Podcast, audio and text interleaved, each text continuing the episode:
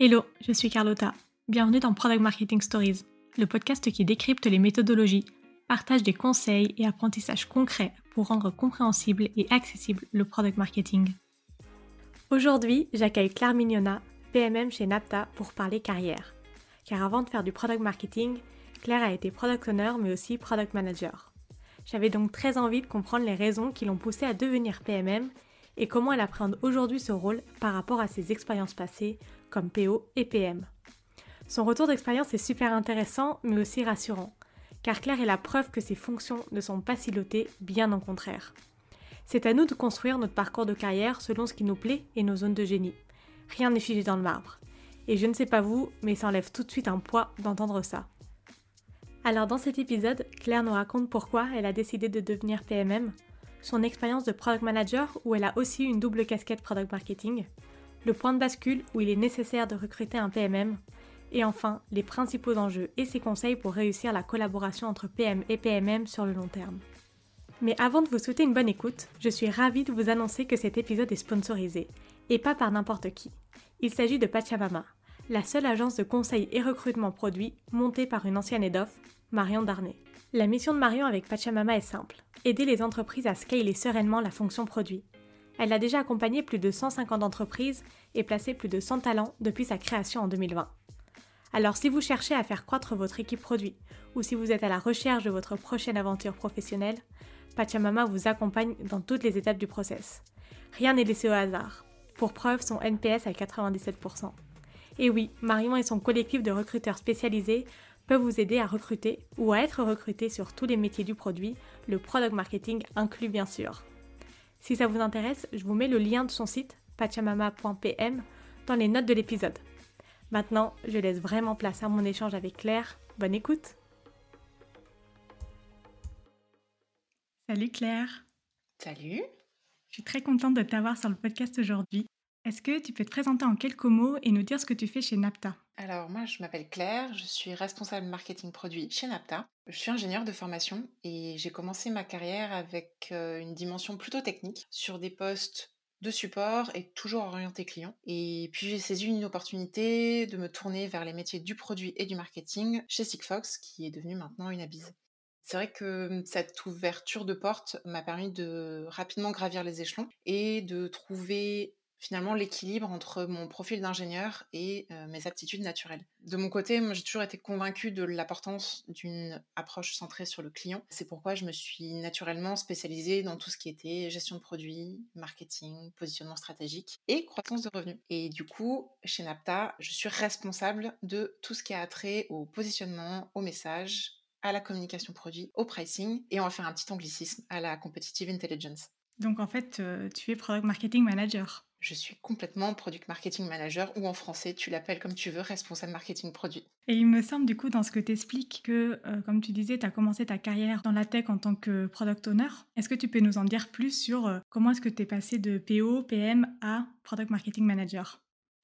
Ah, bien sûr, donc il faut que je reprenne un petit peu euh, l'histoire. Donc comme j'expliquais en introduction, j'ai commencé ma carrière sur des postes de support et de gestion de projet client. Et puis un jour, j'ai su que le manager de l'équipe produit cherchait un product owner. Alors moi, je savais pas du tout ce que c'était. C'était déjà il y a quelques années. Hein. Et on parlait pas du tout de ça dans les écoles d'ingénieurs il y a dix ans. Et c'est vrai qu'une discussion plus tard avec celui qui allait devenir mon manager, euh, je me lançais dans un tout nouveau métier. Alors j'ai vraiment plongé la tête la première dans deux mondes que je ne connaissais absolument pas. Le produit et le développement logiciel avec leurs univers et leur méthodologie bien à eux. Et c'est vrai que ça m'a beaucoup plu. Et après avoir suivi pendant presque deux ans le rythme des sprints, euh, j'ai migré vers un poste de product manager qui était beaucoup plus orienté business et moins technique. En fait, cette évolution-là, elle correspondait aussi avec une volonté côté organisationnel de laisser plus d'autonomie aux équipes tech pour leur développement. Ça s'est fait très naturellement, c'est-à-dire qu'il y avait une envie de mon côté euh, d'évoluer, il y avait une envie de la structure dans laquelle j'évoluais, donc chez Sigfox, de finalement basculer sur un nouveau mode. Et du coup, ça m'a permis moi de monter sur ce poste de product manager. Et ce poste-là, il cumulait à l'époque à la fois des responsabilités sur un contour actuel, je vais dire, de product manager et de product marketing manager. Et c'est vrai que pendant après quatre ans environ, j'ai eu la double casquette sur des portefeuilles différents, puisque dans ce poste de product manager, avec la double casquette, j'avais à mon actif, du coup, j'ai fait de la création de services, d'offres packagées, euh, de plateformes, et aussi j'ai fait du hardware. Et du coup, dans deux boîtes différentes, ce qui m'a fait quand même euh, pas mal euh, voyager et aborder des problématiques très très différentes. Et cette volonté du coup de te spécialiser dans le product marketing management, donc dans tout ce que tu disais tout à l'heure, les aspects de positionnement, de message, go-to-market, pricing, etc. Qu'est-ce qui t'a donné le pas, l'envie d'aller euh, encore plus vers euh, cette orientation-là plutôt que de rester euh, dans un métier de product manager? Je trouvais que les sujets qui étaient couverts par le périmètre du poste de PMM étaient quand même un peu plus en ligne avec mon profil. C'est vrai que hum, j'ai quand même eu la chance de voir tout l'envers du décor des métiers de support, de développeur, de gestion de projet, du marketing, du produit. Bon, j'ai un peu, euh, je me suis un peu frottée avec euh, tout ce qui était les éléments euh, du, legal, tout ce genre de choses. Et c'est vrai que j'ai pu me faire une idée de ce dans quoi je pourrais m'épanouir le plus finalement. Être PMM, pour moi, ça me permet d'avoir une dimension stratégique et d'aller taper à la porte de plein de métiers différents en interne sans pour autant être spécialiste. Et c'est vrai que quand tu ajoutes ça à la dimension client, pour moi, tu finis par te situer au carrefour de plein de métiers de plein de problématiques et ça résulte en quelque chose de très riche et de très stimulant au quotidien. Ah, c'est génial d'avoir euh, cette opportunité dans son expérience professionnelle de pouvoir tester à autant de métiers différents qui sont complémentaires pour euh, à la fin te dire voilà c'est ça que je préfère, ça que je veux vraiment euh, mettre en avant. C'est vraiment génial de t'avoir sur le podcast parce que vraiment tu peux nous parler de toutes tes différentes casquettes et de mettre de la hauteur sur, bah, sur les discussions qu'on va avoir parce que quand on a échangé pour définir le sujet de l'épisode d'aujourd'hui, tu m'as fait part d'une réflexion que j'ai trouvée super intéressante qui était la suivante. Aujourd'hui, on a un vrai enjeu de rejoindre les fonctions produits pour favoriser les synergies, assurer un alignement produit, business, client. Mais dans le même temps, dans cet écosystème tech, on se spécialise de plus en plus, on segmente de plus en plus les fonctions. On peut prendre l'exemple du PM et du PMM. Et euh, bah, c'est pourquoi, dans cet épisode, on va parler de ces enjeux de séparer ou pas ces fonctions PM-PMM, mais aussi de parler de la valeur ajoutée du rôle de PMM dans les organisations produits. Et toi qui as eu, euh, comme tu nous le disais au début, cette euh, double casquette PM-PMM et surtout dans une de tes premières expériences, ce métier de PM avec ce profil couteau suisse, est-ce que tu peux nous en dire plus sur quelles étaient tes fonctions, tes missions quand tu avais à la fois du travail à faire euh, pur product marketing management et pur product management? Oui, alors c'est vrai que je couvrais un large spectre qui allait de ce qu'on va appeler aujourd'hui la discovery à la delivery. J'intervenais finalement en amont de tout ce qui était en fait avec les aspects marché, proposition de valeur, positionnement, pricing. Alors à l'époque quand j'étais chez Sigfox, j'étais épaulée par un marketing manager. Puis ensuite, je les ai fait seule quand j'étais chez Kinis parce qu'il n'y avait pas d'équipe marketing au moment où moi j'y étais. Et je faisais aussi tout ce qui était entretien client. Ça, je l'ai toujours fait globalement seule. Puis euh, ensuite venait, on va dire, la partie un peu plus technique et fonctionnelle où là, j'allais aussi faire tout ce qui était définition des requirements business, fonctionnel pour que derrière, ça soit évalué en termes d'efforts de développement ou de mise en place par toutes les parties prenantes. Donc ça, c'était vraiment pour l'aspect, on va dire, purement développement opérationnel. Et j'allais aussi jusqu'à tout ce qui était euh, support, accompagnement des équipes customer facing, dans lesquelles moi je range tout ce qui est, on va dire, support un peu plus technique, support client et tout ce qui était force de vente. Et c'est vrai qu'en fait, quand tu couvres le spectre complet et que tu travailles finalement sur de la création de produits et de services, des évolutions, des migrations, des end of life, parce que ça arrive aussi les end of life, et que tu mixes euh, des choses qui ont attrait à du développement de produits physiques, du développement de produits digital, et tu te retrouves avec une, euh, une expérience euh, finalement assez complète. tu as touché à beaucoup de sujets. Tu peux pas faire plus complet, je pense. tu peux difficilement faire plus complet. Si, alors il faut peut-être que je précise, tout ça c'était dans un cadre, je vais dire à 90% j'ai fait du B2B. Il y a une seule fois en particulier où j'ai fait, on va dire, une offre complète en plateforme et on va dire objet physique plus service de connectivité, qui était en B2B2C. Et donc là, les problématiques sont un peu différentes. Pour l'instant, je n'ai jamais fait du B2C, mais qui sait? Bah, Ça pourrait arriver. C'est clair. Et quels étaient pour toi les, bénéfices accumulés bah, tout ce spectre de missions que tu as raconté tout à l'heure? Ah bah pour moi, c'est la situation idéale. C'est-à-dire qu'en fait, tu as le panorama complet du pourquoi, du comment, du service, du produit qui a été mis en place, des choix qui ont été faits sur le positionnement, sur le développement, sur le déploiement, sur tout ce qui était message à faire passer, ce qui est important, ce qui l'est moins, ce qui va changer, justifier la proposition de valeur, justifier le prix. Comme tu es à l'origine finalement d'un certain nombre de décisions, de discussions avec des parties prenantes, qu'elles soient techniques, qu'elles soient, on va dire, support sur le sujet, finalement tu en viens à connaître ton dossier sur le bout des doigts. Et donc tu es généralement incollable sur tous les aspects, ce qui est très pratique en toutes circonstances. Il y a juste un truc, c'est qu'il faut savoir s'arrêter de parler de son produit à un moment donné. c'est vrai que sinon tu t'arrêtes pas en fait. Il y a toujours, toujours quelque chose à faire. Il y aura toujours quelque chose à dire, il y aura toujours quelque chose à faire. Et justement, parlons-en des, difficultés, parce que c'est vrai que c'est bien de se sentir responsable et d'être finalement moins dépendant des autres, parce que euh, on est à la charge de tous les aspects euh, cruciaux pour euh, la création et le développement et le lancement d'un produit. Quelles ont été pour toi les plus grosses difficultés quand tu avais cette double casquette? Oui, parce que j'imagine que c'est pas toujours facile de savoir où mettre le curseur. Tu peux être beaucoup dans la delivery à un moment donné, mais il y a aussi des moments où il faut que tu sois aussi plus dans la discovery et tu peux pas te diviser en cinq pour tout faire. Donc comment, comment est-ce que tu l'as vécu ça? C'est sûr que se diviser en cinq, c'est pas évident. Ou alors se multiplier par cinq, c'est pas évident non plus. Ou c'est peut-être pas un cadeau pour les autres, mais, mais c'est sûr que quand tu cumules les deux et quand tu cumules finalement le, le, product management avec le product marketing management, il faut être méticuleux, organisé et il faut surtout savoir respirer un bon coup pour prendre du recul. Ça, je pense que c'est hyper important. C'est loin d'être très évident pour finalement gérer au mieux toutes les phases. Moi, c'est vrai que j'ai eu la chance d'être bien accompagnée la première fois où j'ai dû faire l'exercice au complet, c'est-à-dire de définir et de lancer un, nouveau. Alors à l'époque, moi, c'était plutôt un service, mais ça marche aussi pour du produit. Et c'est vrai que j'en ai gardé certains automatismes. Je pense que le, le fait d'être très bien accompagné la première fois où on mène tout de front, c'est quand même un sacré avantage. Des fois, tous les timings des équipes avec qui tu travailles vont rentrer en collision, que tu le veuilles ou non, c'est comme ça. et donc c'est là où il faut savoir prendre les problèmes les uns après les autres. Les listes de tâches, c'est très bien pour ça. et c'est aussi dans ces moments-là où euh, moi, c'est vrai que j'avais pour habitude de prendre appui sur l'équipe produit parce qu'il y avait une multitude de profils euh, avec des seniorités différentes et chacun avait son expertise. Et donc c'est vrai que prendre appui sur l'équipe qui t'entoure, partager ses difficultés parce que c'est très bien d'en parler aussi et voir si quelqu'un avait une idée brillante.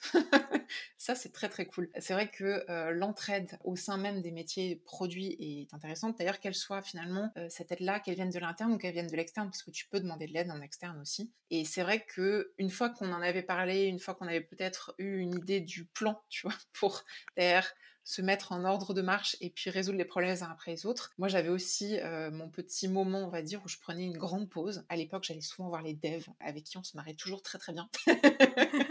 Et je repartais beaucoup, même souvent, avec l'esprit beaucoup plus léger. Et je taclais après tout le reste de euh, finalement du plan ou de la liste euh, des tâches ou des priorités euh, que j'avais mises en place pour bah, finalement tacler tout ce timing des équipes qui rentraient en collision. C'est un super conseil. Ouais, ça c'est franchement, je pense que le super conseil c'est partager. Il faut partager en fait, parce que si tu restes seul dans ton coin, bah, tu vas ruminer probablement le truc. Des fois juste d'en parler et de verbaliser, ça te permet de mettre tes idées en place dans ton cerveau. Et puis de le matérialiser, tu te dis ah bah oui en fait peut-être faire ça comme ça. Maintenant que j'en parle, ça me semble être une bonne idée. Et du coup ça te permet ouais d'évacuer un certain nombre de choses et hop après tu as un plan qui se dessine et puis bah si le plan il change, il change, c'est pas grave, mais au moins tu as les prochaines étapes. Et j'imagine qu'il y a aussi des situations où il devient indispensable de recruter un PMM, que ce soit en interne ou en externe, où tu peux plus euh, tout gérer. Quels sont selon toi les moments où euh, il faut faire appel à quelqu'un qui est vraiment expert en product marketing?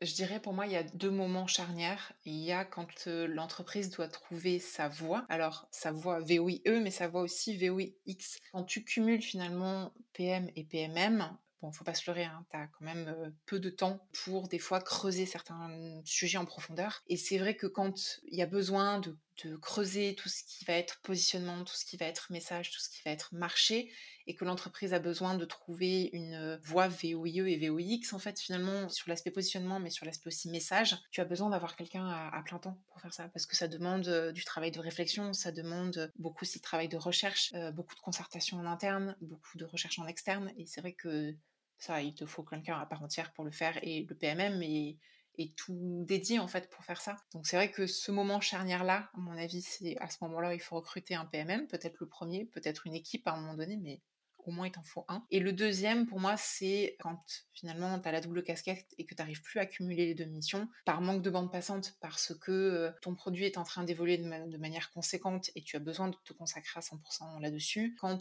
peut-être aussi ça vient d'un constat personnel que tu préfères faire l'un ou l'autre, tu préfères te concentrer peut-être plus sur les missions de PM dans notre cas, et donc il devient indispensable de recruter un PMM, ou alors tu décides que c'est toi qui montes sur le poste de PMM et tu veux recruter un PM. Mais l'idée, c'est qu'il faut toujours être, je pense pour moi, à l'écoute de ce que tu fais au quotidien, de regarder où passe ton temps. Et quand tu cumules les deux, de finalement regarder ben, qu'est-ce qui occupe le plus de bande passante, où est-ce que tu y trouves le plus d'intérêt, où est-ce que sont aussi les priorités de ta boîte à l'instant T. Et euh, le mix fait que tu peux déclencher finalement le moment où il devient indispensable de recruter un PMM.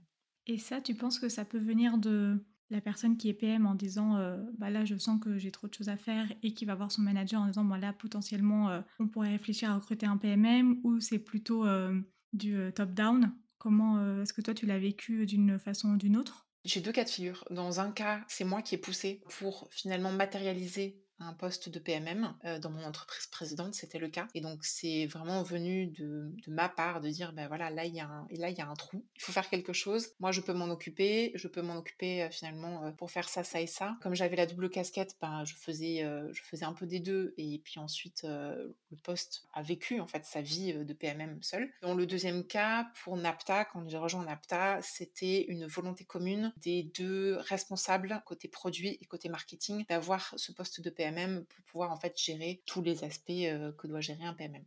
Donc ça peut être les deux et je pense que dans les deux cas, il faut voilà, il faut savoir juste écouter les besoins de l'entreprise et ses propres besoins avant de décider en fait de recruter un PMM. Et j'ai reçu une question qui était très intéressante sous un de mes posts LinkedIn. C'est la première fois que je fais ça, mais je trouvais que ça collait parfaitement à notre échange aujourd'hui et je suis très curieuse d'avoir ton avis dessus. Donc je te lis la question. Si depuis l'origine du product management, celui-ci ainsi que toute l'équipe agile, product owner compris, doivent être orientés vers le marketing business, pourquoi créer un nouvel intitulé PMM Est-ce le résultat d'un constat d'échec dans la recherche de product managers orientés et compétents en marketing? Bon, je vais essayer de bien répondre du coup, euh, en tout cas d'apporter euh, mon éclairage sur le sujet. Mais alors, peut-être qu'on va reprendre à l'origine. Dans, le référentiel des métiers produits, pour moi, il y, a trois, il y a trois grands streams, on va dire. Il y a product management, product marketing et le product design. Toutes ces fonctions-là, elles ont dans leur titre de rôle le mot produit. Et pour moi, toutes ces fonctions-là ont un rôle à jouer, ont une part à jouer dans la mise en œuvre du produit, quelle que soit la nature du produit, et on a tous des contributions différentes tout au long de la vie du produit. Donc sur ces trois aspects-là. C'est vrai que le contour de ces trois fonctions, c'est mmh, assez variable euh, suivant les entreprises. Il y a beaucoup de personnes qui euh, théorisent chacun de ces rôles, euh, les métiers du produit, les contours. Moi, je vais juste parler des deux que je connais le mieux pour les avoir faits. parce que je ne vais pas m'engager sur le product design, je ne sais pas faire ça.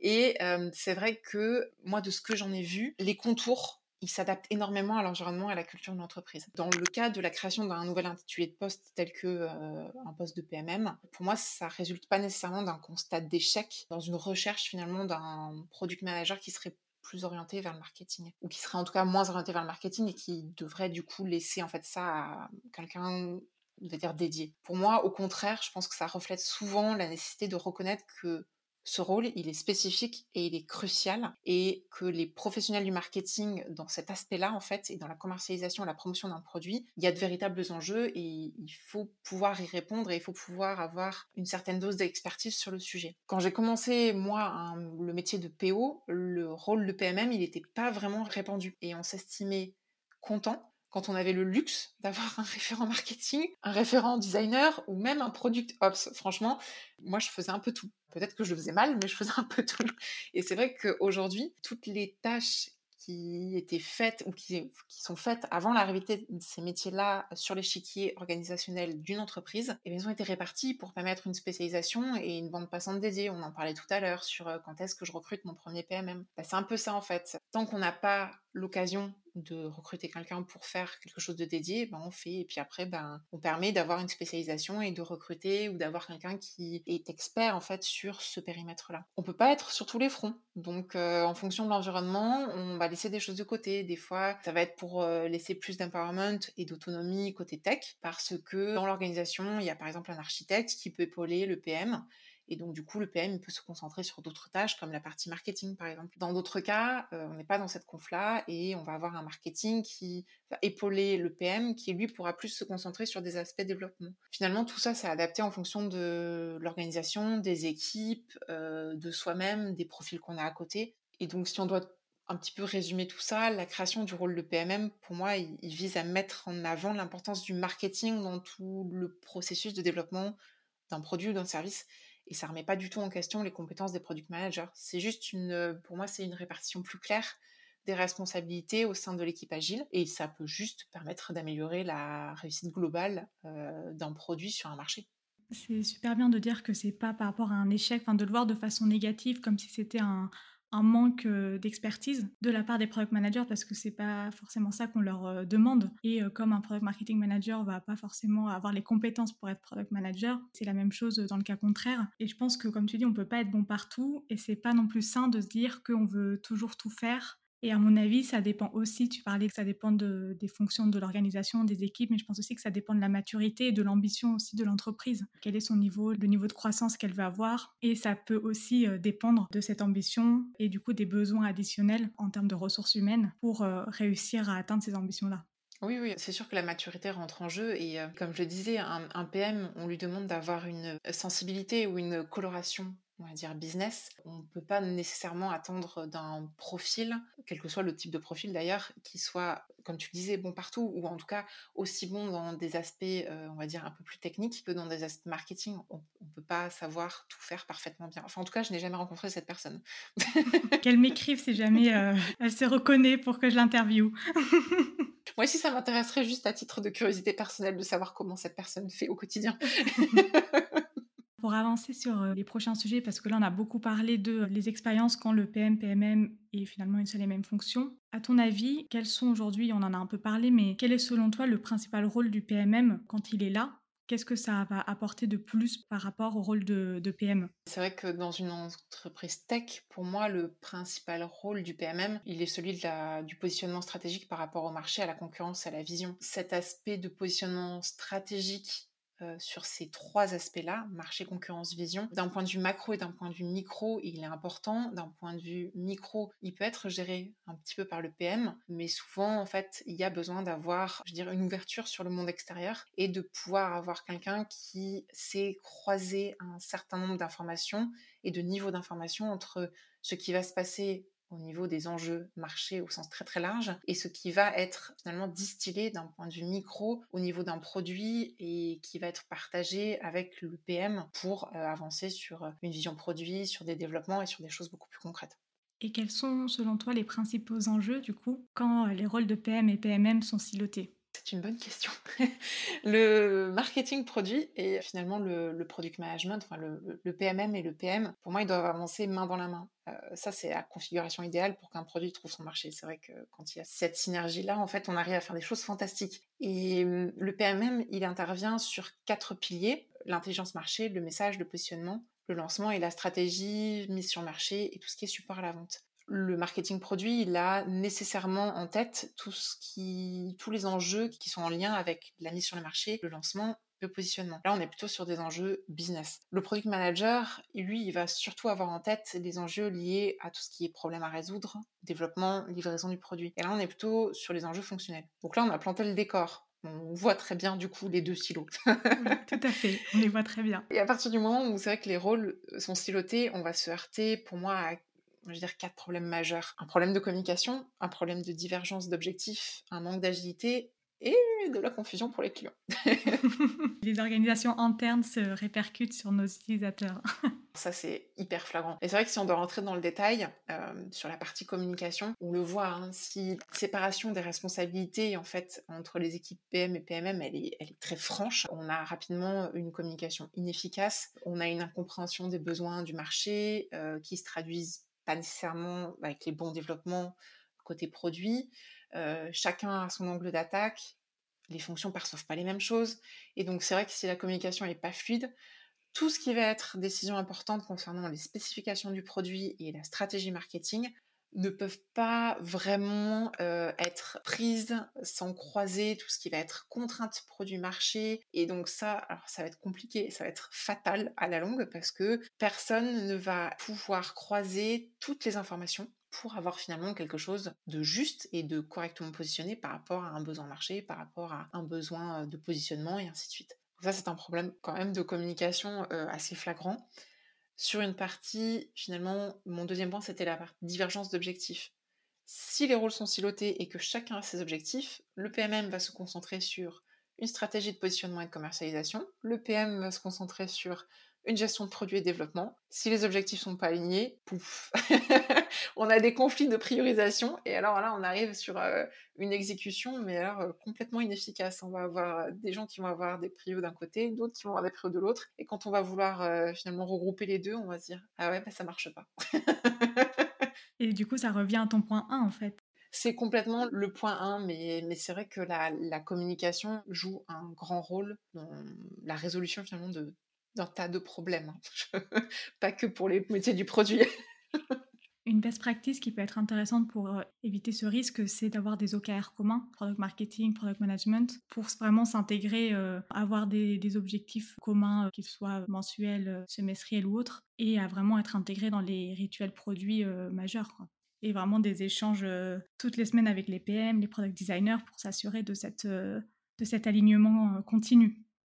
Ah bah c'est sûr, ça fait exactement mon lien avec le, troisième point qui était le manque d'agilité. Clairement, alors l'agilité, elle est aussi bien au sens, pour moi, elle était au sens je vais dire, d'un point de vue rapidité de s'adapter au changement du marché, mais aussi, si on va un peu plus loin dans la partie agile, tout ce qui est processus et tout ce qui est méthodologie agile, c'est clair que là, il faut que, enfin, si on veut complètement désiloter les deux fonctions, il faut qu'il y ait en fait cet aspect communication, cet aspect partie prenante en fait de certains rituels pour justement pallier à, bah, je fais mon truc dans mon coin, tu fais ton truc dans ton coin, puis on se revoit à la délivrerie. On se revoit dans 5 mois. c'est ça. Moi, c'est un peu plus court que 5 mois, mais c'est un peu l'idée. Et c'est vrai que ouais, c'est un point de vigilance et d'attention pour moi, cet aspect-là de bien être intégré et de bien communiquer. On évoquait tout à l'heure la confusion pour les clients. Clairement, si euh, les deux fonctions finalement ne se parlent pas et sont extrêmement silotées, à un moment donné, ça va se voir. Il va y avoir des incohérences, il va y avoir euh, d'un point de vue client finalement une perception de oula, euh, le produit, il est positionné comme ça, il est livré comme ça, il n'y a pas de cohérence entre les deux. Et c'est vrai que in fine, ça, ça peut vraiment nuire à la confiance et derrière à la satisfaction client. Admettons, euh, l'équipe produit livre quelque chose et euh, c'était pas en ligne avec euh, finalement l'orientation d'une vision ou d'une roadmap, côté on va dire PMM ou côté marketing au sens très large. Ça va devenir compliqué de justifier le pourquoi du comment on a fait ça et pourquoi on n'a pas fait un autre truc avant. Oui, on perd en crédibilité en fait. On perd complètement en crédibilité, ouais. Et c'est vrai que pour surmonter en fait euh, tout ce qu'on vient de se dire, pour moi, il faut absolument favoriser la collaboration et l'alignement entre les équipes PM et PMM par la communication, par tout ce qui va être euh, des synchronisations, euh, l'intervention de certains rituels, tout ça pour veiller à ce que finalement toutes les parties prenantes comprennent et partagent les mêmes objectifs et les mêmes informations. Ça revient à dire ce que tu disais tout à l'heure sur partager les mêmes OKR. C'est un des leviers pour arriver à faire ça. Est-ce que toi, de par ton expérience, tu as vu des, moments clés dans le cycle de vie du produit où il peut y avoir le plus souvent des frictions entre le PM et PMM et comment est-ce que euh, toi, tu as pu euh, l'éviter partiellement ou complètement? Dans le cycle de développement, il y a une part en fait qui est de méthodologie qui est en fait très liée à on développe et puis on déploie en continu. Alors ça, c'est très chouette d'un point de vue dev. c'est horrible d'un point de vue marketing. Beaucoup moins chouette d'un point de vue marketing parce que, eh ben, il faut s'adapter en permanence à savoir, ah ben tiens, euh, ça, ils ont décidé finalement de ne lancer que euh, je sais pas moi 20% de la feature qui avait été contourée au départ et donc ça nécessite de faire finalement un déploiement par phase, une communication par phase. Ah ben il y a qu'une partie qui a été livrée donc il faut s'adapter et c'est vrai que ça pour moi c'est quelque chose faut bien s'accrocher pour le suivre. Quand tu souhaites avoir une communication en bonne et due forme avec des choses qui sont bien balisées tout ça, ça vient mettre un peu par terre tout, ton plan. Mais euh, c'est vrai que du coup, il faut être plutôt agile et là, euh, clairement, la clé, c'est d'être au plus proche des équipes produits et dev pour être constamment informé de ah ben tiens, ça c'est parti en test mais ça part pas en prod. Ah ben tiens, là en fait finalement on attend de retour et donc ça partira pas en prod demain. Ah ben on avait prévu de le faire la semaine prochaine mais finalement on est allé plus vite que prévu. Tout ça en fait, il faut toujours avoir à l'œil deux constantes de temps, on va dire le très court terme, donc l'immédiat quasiment, et le moyen terme où on se dit ben on sait qu'il y a tant d'efforts pour faire ça donc on sait qu'on va à peu près le livrer dans ces eaux-là, mais modulo en fait ce qu'on arrive à faire entre temps. Et donc il faut toujours avoir cette double focale, le très court terme et le moyen terme, et jongler finalement entre les deux. Et donc c'est vrai que dans le cycle de dev, faut être sur les rituels en début et en fin de sprint pour savoir un petit peu où est-ce qu'on va. Quoi. Ça pour moi c'est l'essentiel. Que doit attendre selon toi un PM d'un PMM et vice-versa pour assurer une bonne entente et que chacun puisse bien faire son travail? Ok, alors là, du coup, on va repartir de la définition des contours finalement du product manager et du product marketing manager. Pour moi, un PM, il doit s'attendre à ce qu'un PMM, il apporte une euh, expertise en marketing pour définir tout ce qui est stratégie de lancement, identifier les segments marché, communiquer la valeur du produit. Et de son côté, le PMM, il devrait attendre du PM une compréhension claire des besoins du marché, des priorités produits, et du coup, ce partenariat de la création de produits qui est adapté aux clients et au marché. L'idée, c'est qu'il faut que la relation soit étroite pour être toujours alignée sur le cap à maintenir en termes de stratégie, qu'elle soit de développement ou de mise sur le marché, et tout ça afin de mettre en œuvre finalement quelque chose, une stratégie, un plan, ce que tu veux pour réussir à l'adoption d'un produit par son marché et par ses clients. Et c'est vrai que du coup, les deux rôles sont complètement complémentaires au sein d'une équipe agile et ils travaillent main dans la main pour assurer la succès du. C'est ça pour moi le plus gros enjeu. Tu as tout dit. Comme tu as tout dit, on va passer aux questions de la fin du podcast. Quelles ressources ou livres tu recommandes à nos auditeurs? Alors c'est vrai que moi quand j'ai dû finalement définir un peu mieux euh, l'orientation que je voulais donner à ma carrière, je me posais pas mal de questions. J'ai un proche qui m'a conseillé en fait un livre donc dans la littérature anglophone, hein, pardon pour euh, ceux qui lisent en français. Mais du coup, j'avais lu The Product Marketing Manager par euh, Lucas Weber, qui est en fait quelqu'un qui a décrypté parfaitement pour moi le rôle du PMM qui avait aussi un attrait particulier pour moi, c'est qu'il avait un parcours similaire au mien. Il avait commencé par faire du support, très étrangement. Euh, ensuite, il a fait du product management euh, d'un point de vue software et il a fini par être euh, ce qu'il appelle software PMM. Je suis allée voir son profil LinkedIn récemment du coup parce qu'il a évolué entre temps. il avait écrit ce livre, je crois, en 2017, quelque chose comme ça. Et il est maintenant head of product. Donc tu vois, tous les chemins mènent quelque part de support à head of product finalement. il n'y a qu'un pas.